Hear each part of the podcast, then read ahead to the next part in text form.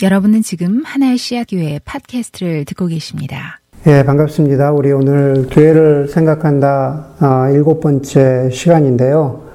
여러분 지난주 설교를 어, 기억하실지 모르겠지만 우리 지난주 설교에서 어, 인간이 계획하지 않았지만 하나님의 섭리와 인도하심 가운데에서 사마리아의 복음을 전하는 빌립을 보았습니다.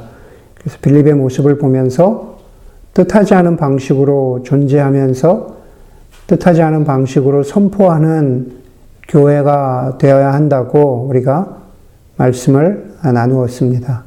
계획했건 계획하지 않았건 그것이 교회 모습이 되어야 한다고 했습니다. 예수님은 제자들에게 너희는 가서 모든 족속으로 제자를 삼으라고 하셨고 사도행전의 시작은 너희가 권능을 받고 예루살렘과 온 유대와 사마리아와 땅끝까지 이르러 복음을 전하라고 했던 것입니다. 말 그대로 사도들이 행하는 사도행전입니다. 사도들이 가만히 있는 것이 아니라 사도들이 움직였습니다.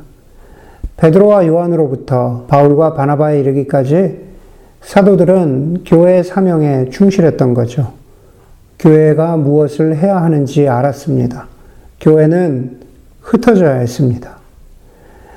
제가 말씀드리면서 교회는 사람이라고 했습니다.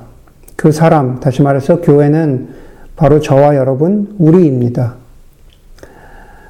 교회는 우리 사람들인데, 교회사를 보면은 교회가 위기와 격변을 겪었던 그러한 시기들이 있습니다.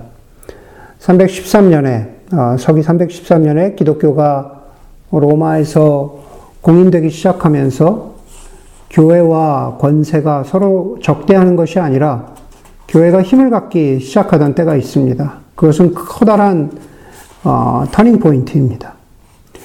중세를 거치면서 교회가 영적으로 정체되어 있을 때 그것을 답답해하던 사람들이 수도원 운동을 시작했고 수도원 운동은 교회 갱신의 큰 물줄기가 되었습니다. 그 이후로 루터나 츠빙글리나 칼빙을 통한 기독교 교회 개혁이 있었습니다. 정말로 물줄기가 크게 바뀐 일입니다. 진젠도르프나 모라비안 형제단을 통한 경건주의 운동은 조한 웨슬레를 통한 감리교의 시작에 큰 영향을 미쳤고 더 나아가서는 개신교의 새로운 종교적인 활력들을 불러일으켰습니다.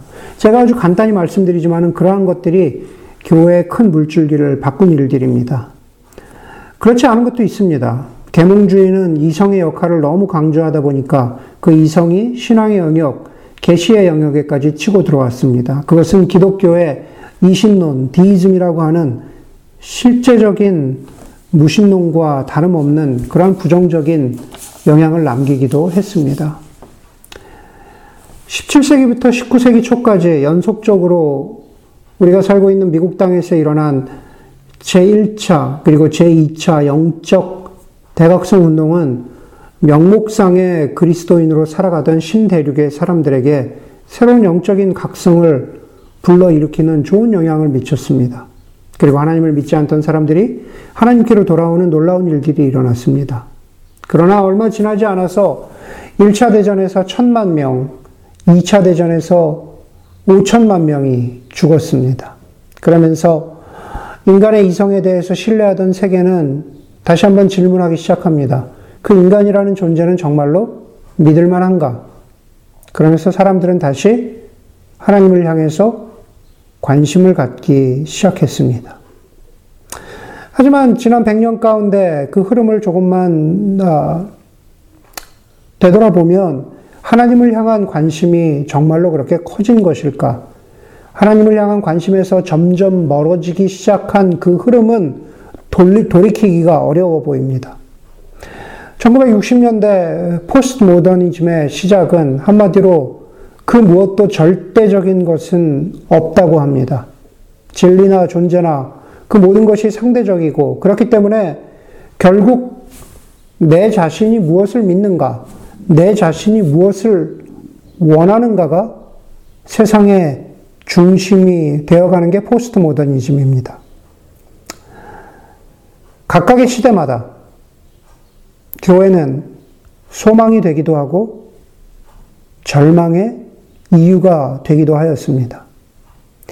2020년에 이 상황이 교회사에 어떻게 기록될지 우리는 아무도 알지 못합니다. 다만 2020년에 이 상황과 상관없이 이미 교회는, 이미 계신 교회는 산소호흡기를 끼고 겨우 가쁜 숨을 몰아쉬고 있는 환자와 같은 상태라는데 많은 사람들이 동의하고 있습니다. 몇 교회가 주목받을 일들을 하고 몇 나라에서 기독교가 부흥하는 것처럼 열정적인 것처럼 보인다고 해서 그것이 모든 교회의 이야기는 아닌 겁니다. 많은 사람들이 한국교회와 한인교회에 소망이 없다고 말합니다. 아까 말한 대로 산소호흡기의 어, 모습으로 연명하고 있는 게 아마 맞을 겁니다. 소망이 없다고 이야기하는 것들이 아마 정확한 분석일 겁니다. 교권주의, 물량주의, 세습과 같은 종교적인 타락의 모습들은 이제 반복해서 이야기하기도 지겨울 만큼 아, 너무 일상적인 모습이 되었습니다. 교회들이 스스로를 깨끗하게 할 자정 능력, 깨끗하게 할 능력을 상실했다? 그것도 너무 오래되었습니다. 어떤 사람들은 한국이 경제적인 발전을 맞이한 1970년대 이후로 교회가 물질주의, 황금만능주의에 쩔어서 그때부터 타락했다고 이야기하기도 하고 또 어떤 사람들은 그래도 90년대까지는 교회가 스스로를 깨끗하게 할 능력이 있었는데 그 이후로부터 교회가 많이 망가졌다고 말하기도 합니다. 70년대가 되었던 90년대가 되었건 길게 보아도 50년이고 짧게 보면 30년입니다. 저와 여러분들을 포함해서 우리 대부분들의 기독교인으로, 기독교인으로서의 경험, 우리 대부분의 교회 생활, 신앙 생활의 경험은 짧게 보면, 길게 보면 50년, 짧게 보면 30년, 그 세월 안에 다 담겨 있습니다. 부흥의 경험도 있고, 실패의 경험도 있고, 그 모든 것이 그 안에 다 버무려져 있다는 것이죠. 물론 실패와 절망과 좌절의 경험들이 더 많을 겁니다. 이 교회 갔더니 이랬어. 이 목사가 이랬어. 예. 이 교회는 이런 모습이야. 어떤 사람들은 자신의 인생 가운데서 몇몇 기억될 만한 부흥의 경험들, 몇몇 경험될 만한 영적인 도약의 경험들을 가지고 지금까지 버티고 있는지도 모릅니다. 또 어떤 사람들은 그런 경험이 전혀 없기도 하고요. 교회 소망이 없다고 하는 그 한탄은 알게 모르게 우리가, 우리에게 영향을 미치죠. 저와 여러분들에게 영향을 미칩니다. 교회나 목회자가 조금만 잘못해도 혹은 존경받고 있던 목회자나 리더십에 있는 사람들이 어, 실수를 하면 그럴 줄 알았다고 이야기합니다. 결국 그런 게 있었지. 저 사람도 저럴 줄 알았어. 인간이란 다 비슷하구나. 그렇게 말합니다. 교회 공동체가 무엇인가의 열정을 가지고 영적인 동기를 가지고 열심히 해보려고 해도 뭐 그게 되겠나. 나, 여지, 나, 나도 예전에 다 해봤어. 그게 무슨 소용이 있겠냐라고 말합니다. 우리 안에, 교회 안에 조용히 그러나 강한 독을 품고 꽈리를 틀고 앉아있는 방울뱀과 같은 패배주의가 소리 없이 우리에게 다가와서 우리를 물고 아픈 상처를 남깁니다. 저와 여러분들은 쉽게 교회를 포기하고 쉽게 형제 자매에 대한 소망을 갖기를 두려워하고 어떻게 해서라도 움직여서 교회됨을 향해서 앞으로 나아가기를 주저합니다. 그것은 하나님이 우리에게 바라시는 것들의 정반대입니다. 그런데 하나님은 여전히 우리에게 이렇게 말씀하시죠. 교회를 포기하지 않고 우리 주변의 형제자매들을 사랑하고 그들을 향한 소망을 우리의 삶 가운데에서 삶으로 표현해내라고 합니다. 우리가 힘들고 지치더라도 교회를 통해서 이루시고자 하는 하나님의 임재를 위해서 살아가라고 우리에게 말씀하십니다. 오늘 이야기는 바로 그것에 대한 이야기입니다. 오늘 본문의 시작은 이미 우리가 사도행전 7장, 8장에서 보았던 스테반의 죽음과 교회에 대한 박해, 그리고 그것 때문에 교회가 흩어진 사건의 연속이 오늘 11장까지 계속되고 있습니다. 8장과 11장은 같은 내용인데, 그런데 그 중간에 사도행전 전체에서도 아주 의미 있는 사건들이 일어납니다. 무슨, 무슨 일이냐면, 9장에 보면은 교회를 박해했던 사울이 다마스커스, 다메섹으로 가는 길에 예수를 만나고 회심하는 사건이 9장에 나옵니다. 10장에는 무슨 사건이 나옵니까? 10장과 11장에서는 사도 베드로가 가이사라의 백부장 고넬료를 만나는 사건이 나옵니다. 그게 중요한 이유는 베드로로 대표되는 유대인 중심의 복음 전도의 패러다임이 고넬료를 향한 이방인 중심의 복음 전도로 바뀌는 교회의 패러다임이 바뀌는 아주 중요한 일이 벌어지기 때문에 그렇습니다. 오늘 우리가 사도행전 19장을 읽었는 11장 19절부터 읽었는데요. 11장 18절에 보면은 이 10장과 11장을 요약하는 아주 강력한 짧은 구절이 나옵니다. 뭐라고 얘기하냐면 이제 하나님께서 이방 사람들에게도 회개하여 생명에 이르는 길을 주셨다 그럽니다. 고넬료 사건이 그것을 상징하고 있는 겁니다. 이방 사람들도 회개하여 생명에 이르는 길을 주셨다. 그리고 나서 오늘 19절이 나오는 겁니다. 스테반에게 가해진 박해 때문에 흩어진 사람들이 페니키아와 키프로스와 안디오까지 가서 유대 사람들에게만 말씀을 전하였다. 그런데 그들 가운데 키프로스 사람과 구레네 사람 몇이 있었는데 그들은 안디옥에 이르러서 그리스 사람에게도 말을 하여 주 예수를 전하였다. 그렇죠? 그리스 사람에게도 말을 하여 주 예수를 전했다. 제가 예전에 캠퍼스 선교단체 간사일 때 이 본문을 설교하는 걸 되게 좋아했습니다. 학생들에게 이렇게 말했습니다. 왜 우리가 캠퍼스에서 사역을 해야 되는지, 왜 우리가 캠퍼스에서 전도하고 제자 양육을 해야 되는가라는 것을 도전하면서 우리는 오늘 본문에 나오는 키프로스 사람, 구레네, 구레네 사람 같은 존재라고 했습니다.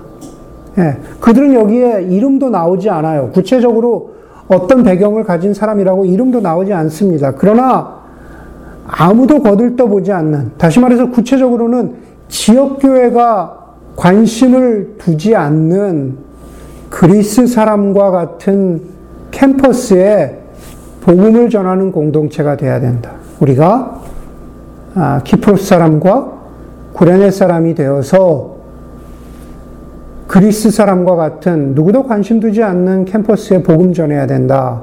라고 그렇게 힘주어서 말했습니다. 여러분, 본문이 강조하는 것은 분명하죠. 유대인들이, 유대인들이 지금의, 지금으로 따지면 지금의 레바논인 시리아의 안디옥에 이르렀는데 여전히 유대인들은 안디옥에 이르러서도 이방의 도시인데도 안디옥에 이르러서도 복음을 유대인에게만 전하는 그 사고에서, 그 패러다임에서 벗어나지 못하고 있었던 겁니다.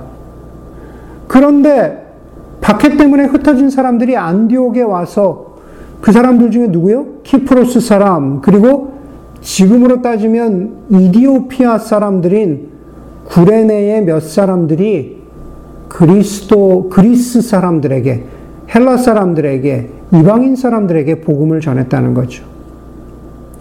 그러니 여러분, 오늘 본문을 보면 21세기를 살아가는 우리 교회도 자, 우리도 한번 패러다임을 바꿔보자. 그죠? 우리가 시도해보지 않았던 방식으로 복음을 전하자. 우리가 생각해 보지 못했던 방식으로 생각해 보지 못했던 이들을 향해서 주 예수를 전하고 설교하자. 복음을 선포하자. 그런 공동체가 되자.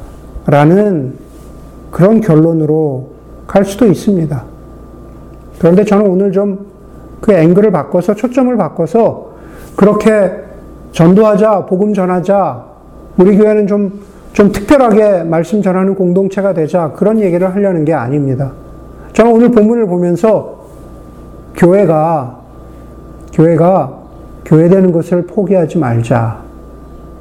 지금 다 제가 설교에 초기의 문제의식에 대해서 말씀드렸잖아요. 교회 소망이 없다 그러잖아요. 그런데 우리는 교회가 되는 것을 좀 포기하지 말자. 거기에 좀 초점을 어, 맞춰보려고 하는 겁니다. 오늘 본문으로 다시 돌아가면 박해 때문에 흩어진 신자들이 안디옥에 이르러서 유대인들에게만 복음을 전했다고 하잖아요. 그게 그렇게 나쁜 일입니까? 아니죠. 유대인들에게 복음 전하는 것도 귀하고 하나님이 기뻐하시는 일입니다. 그런데 여러분, 조금만 생각을 바꿔서 만약에 이렇게 박해받는 흩어진 어, 유대인들이 안디옥에 이르렀는데 안디옥에 이르러서 유대인들에게 복음을 전하는 일이 막혀버렸다면 어떻게 됐을까요? 지금 헬라 사람 이야기하는 게 아닙니다. 유대인들에게 복음을 전했는데 유대인들에게 복음을 전하는 일이 막혀버렸으면 어땠을까? 그러면은 박해 때문에 흩어진 이 사람들이 안디옥에 와서 과연 무엇을 하고 있었을까? 우리는 그냥 우리는 그냥 박해 때문에 어쩔 수 없이 안디옥에 왔지만 그러나 그냥 우리의 영적인 정체성이라도 잃어버리지 말자. 그렇게 몸부림치면서 어서 이 박해가 지나가고 어서 우리가 예루살렘으로 돌아갈 날이 오기를 기다리고 그냥 거기에 그렇게 있지 않았을까요? 아마 그랬겠죠. 그냥 지금은, 지금 우리끼리라도 잘 예배 드리고 우리끼리라도 이렇게 있는 게 지금 우리끼리 영적으로 생존하고 있는 게 그것만도 소중한 일이다 그러면서 그냥 거기에 그렇게 있지 않았을까요? 그런데 여러분, 만약에 그랬다면, 그리고 그것을, 그 장면을 지금 21세기로 옮기면은요, 그게 혹시 지금 이 시대의 교회의 모습이 아닐까? 많은 한국교회, 한인교회들의 모습이 아닐까 한번 생각을 해봅니다. 교회에 소망이 없고 마치 박해를 당하는 것처럼 교회가 죽어 있다고 말합니다. 여러분도 알고 저도 아는 일이기 때문에 말씀드린 대로 그렇게 새로울 게 아닙니다. 우리끼리 겨우 예배 드리고 그냥 우리 하나의 시학교회로 그냥 모여서 겨우 예배 드리고 교회라는 명맥을 이어가고 우리의 자녀들이 그 안에서 신앙을 잃어버리지 아니하고 신앙을 붙잡고 살아가고 그냥 우리 교회는 그랬으면 좋겠다. 목사님도 큰 사고 치지 않고 그냥 그냥 그냥 하시던 대로 그냥 하시고 우리 교회에도 그냥 큰 탈이나 큰 사고 없이 그냥 이렇게 갔으면 좋겠다. 과연 그렇게 바라는 게 그러, 그, 그렇게 교회를 향해서 바라는 게 과연 그 정도여야 할까? 오늘 본문에 보니까는 본문이 우리에게 말하고 있는 것은 교회는 키프로스 사람, 교회는 구레네 사람 같아야 한다고 말합니다. 그것은 대단하게 무슨 어떤 복음 전도를 해서가 아니라 박해라고 하는 절망적인 상황 가운데에서도 그, 그 사람들은 교회됨을 포기하지 않은 거죠. 그리스 사람들에게 복음을 전했다라고 하는 그 사람들의 실전은 교회됨을 포기하지 않은 그, 그 사람들의 열정이 그냥 뿜어져 나오는 한 모습입니다. 여러분, 저는 교회 중심주의자는 아닙니다. 여기서 교회 중심주의자라고 할 때는 교회가 모든 것을 다 할 수 있고 교회가 모든 것을 다 해야만 한다라는 의미의 교회 중심주의입니다. 교회가 항상 중심에 있고 모든 파라철치들은 희생해야 된다라는 그런 식의 교회 중심주의. 목회자가 모든 것을 좌지우지해야 되고 결정해야 한다라고 하는 그런 교회 중심주의자는 아닙니다. 그런데 그런데 지역 교회를 목회하면 목회할수록 다른 의미의 교회 중심주의를 교회 중심주의를 깨달아가고 알아갑니다. 그건 뭐냐 하면 부족하고 모자라고 깨어지고 상한 모습이지만 그러나 하나님께서 왜 교회를 만드시고 교회를 통해서 하나님 나라가 성취되는 중심에 왜 교회를 두셨는지에 관해서 배워간다는 의미에서 교회 중심주의자입니다. 저는 여러분들도, 저는 여러분들도 오늘 본문에 키프로스 사람, 구레네 사람 같기를 바랍니다.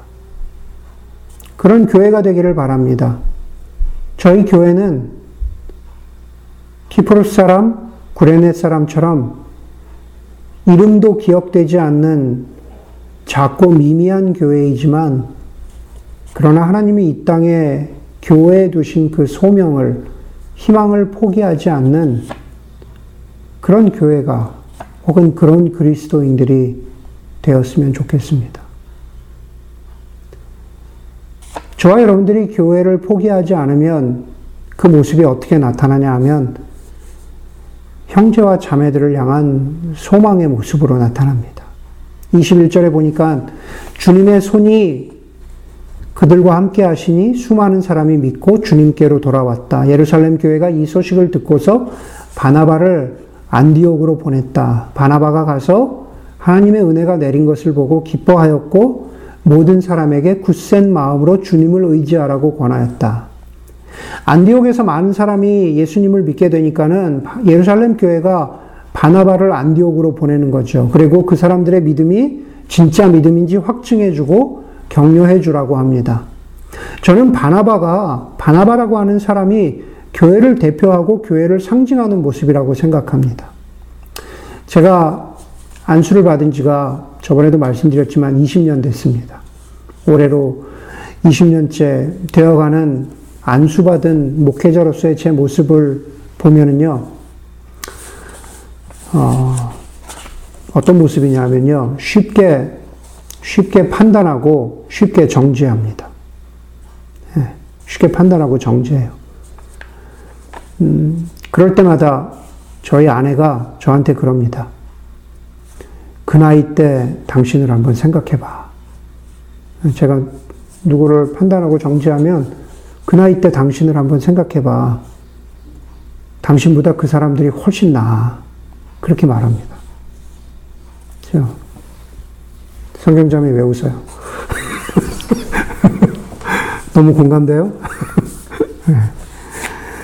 음, 그 나이 때 박성경이 당신보다 훨씬 나아. 이렇게 말하는 거죠. 네, 그렇게 말하는 겁니다. 여러분, 판단과 정죄는 책임지는 태도가 아니에요. 판단과 정죄는 내 일이라고 여기지 않는 태도입니다. 아, 저 사람 잘못이지. 아, 저 사람 왜 저렇게 해? 그건 결코 내 일이라고 생각하지 않는 겁니다. 그런데 하나님께서는 바나바를 통해서 저에게, 여러분들에게, 교회에게 이렇게 가르쳐 주시죠. 소망을 품어라. 격려하고 칭찬해주고 신앙 안에서 조금씩 조금씩 성장해가는 모습에 소망을 가져라. 부족한 모습을 내 형제, 내 자매라고 여기고 품고 함께 가는 겁니다. 바나바가 그랬고 교회가 그랬습니다. 24절에 보니까는 바나바는 착한 사람이요 성령과 믿음이 충만한 사람이었다고 그렇게 말합니다. 저는 교회가 바나바 같으면 좋겠습니다. 말 그대로 교회가 좀 착했으면 좋겠습니다. 말 그대로 사람을 정지하지 않고 받아들여주면 좋겠습니다. 교회가 바나바처럼 믿음이 충만했으면 좋겠습니다. 하나님을 향한 믿음뿐만 아니라 사람을 향한 믿음도 있었으면 좋겠습니다. 기다려주고 성숙하기를 기다려주고 함께 애쓰는 그런 교회였으면 좋겠습니다. 처음에 말씀드린 대로 만약에 교회가 교회됨을 포기하면은 이것들과는 딱 반대로 갑니다. 교회는 착하지 않고 교회는 악해집니다. 교회는 성령과 믿음이 충만하지 않고 저 사람을 계산하고 판단하고 자기의 자존심을 우선합니다. 그렇죠? 교회는 사람에 대해서 희망을 품지 않습니다. 그러니까 교회를 쉽게 포기합니다. 포기합니다.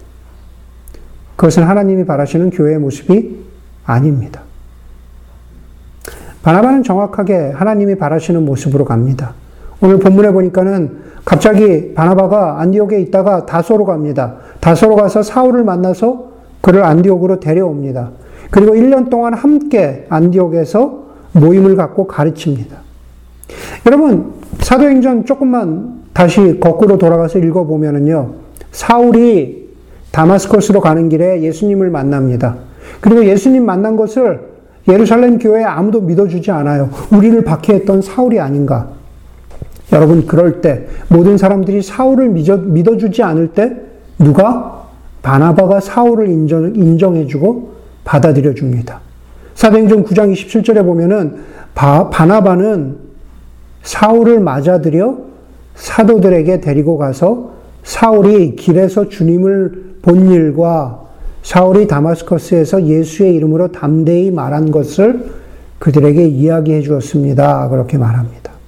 만약에 바나바가 없었으면 사울이 교회로부터 인정받기에 훨씬 더 오래 걸리고 훨씬 더 복잡한 과정을 거쳤다는 겁니다. 사울이 예루살렘 교회로부터 인정을 받고 사역을 합니다. 그런데 그것 때문에 오해를 받고 핍박을 받아서 다소로 갑니다. 자기의 고향 다소로 가서 사울이 거기에 피해 있는 거죠. 그랬더니만은 바나바가 다소로 가서 사울을 데리고 옵니다. 그리고 함께 여기 지금 보니까 안디옥에서 1년 동안 함께 사역합니다. 함께 예배드리고 함께 가르칩니다. 여전히 사울에게는 부족한 모습이 있었겠죠. 사도행전 뒷부분에 보면은 한 개인이라고 하는 사울은 굉장히 미성숙한 모습이 많이 있습니다. 그러나 바울은 아, 저, 어, 바나바는 사울의, 다시 말해서 바울 속에 있는 그러한 은사와 장점을 봅니다. 사울에 대한 소망을 포기하지 않는 거죠. 함께 동역할 기회를 만듭니다.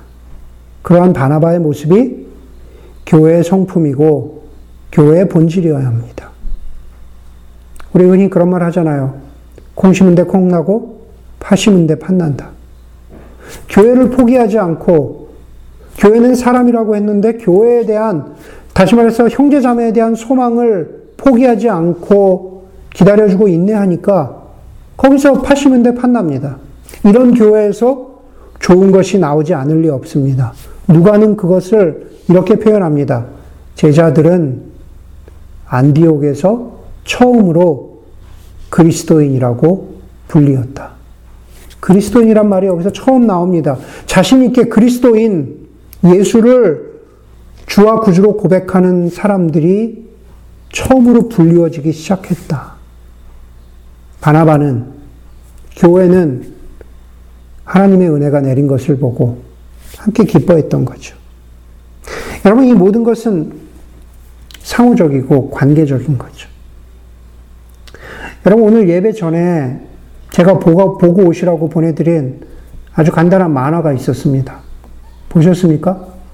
안 보셨으면은 예배 끝나고라도 한번, 한번 다시 볼 수 있기를 바랍니다. 제스처럼 하나님 은혜 등장하는 아마 많은 분들이 보셨던 만화입니다. 그 만화에 등장하는 우주인처럼 육체적으로는 살아있지만은 영혼의 스파크가 없다면 그것은 결코 살아있다고 말할 수 없습니다. 여러분, 교회가 교회가 특이한 것은요, 그 교회의 한 부분인 저도 마찬가지입니다. 목회자인 저를 두고 하는 이야기입니다. 교회가 특이한 것은 나라는 존재가 나에 의해서 빚어지는 게 아니라 나라는 존재가 다른 사람들에 의해서 빚어지고 다른 사람들에 의해서 디파인 되는 거예요. 목회자라고 하는 안상현이라고 하는 제 존재는 뭐 우정자매나 은경자매나 태미자매나 성경자매나 이런 사람들이 저를 정의해 주는 겁니다. 저를 빚어주는 겁니다. 제가 제 스스로 빚어나가는 게 아니에요. 여러분 존재도 마찬가지입니다. 여러분이 그리스도인이라는 것, 여러분들이 성장하고 있다라는 것, 혹은 반대로 여러분들이 죄를 지었다는 것, 여러분들이 회개할 필요가 있는 사람이라는 것, 그것은 교회의 다른 형제 자매들이 확인해 주는 겁니다. 그러는 경우가 훨씬 많아요. 우리는 죄성이 있는 인간이기 때문에 우리가 그런 나약한 존재라는 것을 인정하기 싫어하거든요. 예. 우리가 그런 존재라는 것, 다른 형제자매들이 그것을 확인해 주는 겁니다.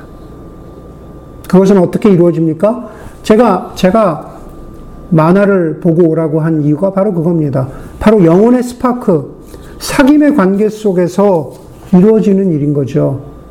영혼의 사귐의 관계. 하나님의 아버지 되심, 아들의 성자 되심, 성령 하나님의 가르치고 깨닫게 하는 것은 바로 그 사귐 속에서 일어나는 일입니다. 사도 요한이 그것을 분명히 알고 있었죠. 그래서, 그래서 교회는 가르칠 교자를 쓰기도 하지만은 교제한다라고 하는 의미의 교자를 써서 요한일서 1장 3절에서 이렇게 말합니다. 사, 사도 요한이 교인들에게 부탁하는 거예요. 우리는 여러분도 우리와 서로 사귐을 가지기를 바라는 것입니다. 사귀라고요, 사귀라고. 우리의 사귐은 아버지와 또 그의 아들과 예수 그리스도와 함께하는 사귐입니다. 그것은 그냥 단순히 어떤 어떤 친해지는 관계 그런 의미의 사귐이 아니죠.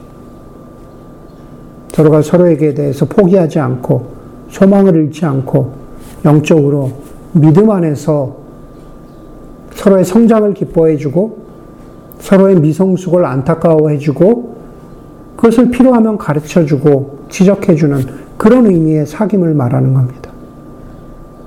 그냥 지식만 있으면 구원에 이를 수 있다라고 믿는 그러한 1세기 영지주의의 가르침 속에서 사도 요한은 진정한 사귐의 중요성을 말했습니다. 바나바의 손길에 사울의 가르침에 아직도 마음의 문을 닫고 여전히 나로서만 존재하고 여전히 나의 기준, 나의 가치, 나의 생활 방식, 나의 결정이 가장 중심이라고 고집하고 있는 저와 여러분들이 혹시 있다면, 그런 모습이 있다면, 그것은 사귐의 관계가 아닙니다. 그것은 교회에 소속되어 있다고 말할 수 있겠지만, 그러나 교회는 아닌 겁니다. 교회가 아니면 쉽게 교회를 포기합니다. 쉽게 형제자매들에 대한 소망을 포기합니다. 그것은 하나님의 바람이 아닙니다. 사귐으로 시작하여 교회됨을 이루는 유일한 길. 그것은 우리의 마음속에 하나님이 교회됨을 포기하지 마라. 사귐 속에서 서로의 존재를 기뻐하고 격려하고 가르치고 사랑하기를 쉬지 않는 교회가 되라는 우리에게 향하신 주의 말씀이라는 것을 기억하는 여러분들이 되기를 주의 이름으로 간절히 소원합니다. 함께 기도하겠습니다.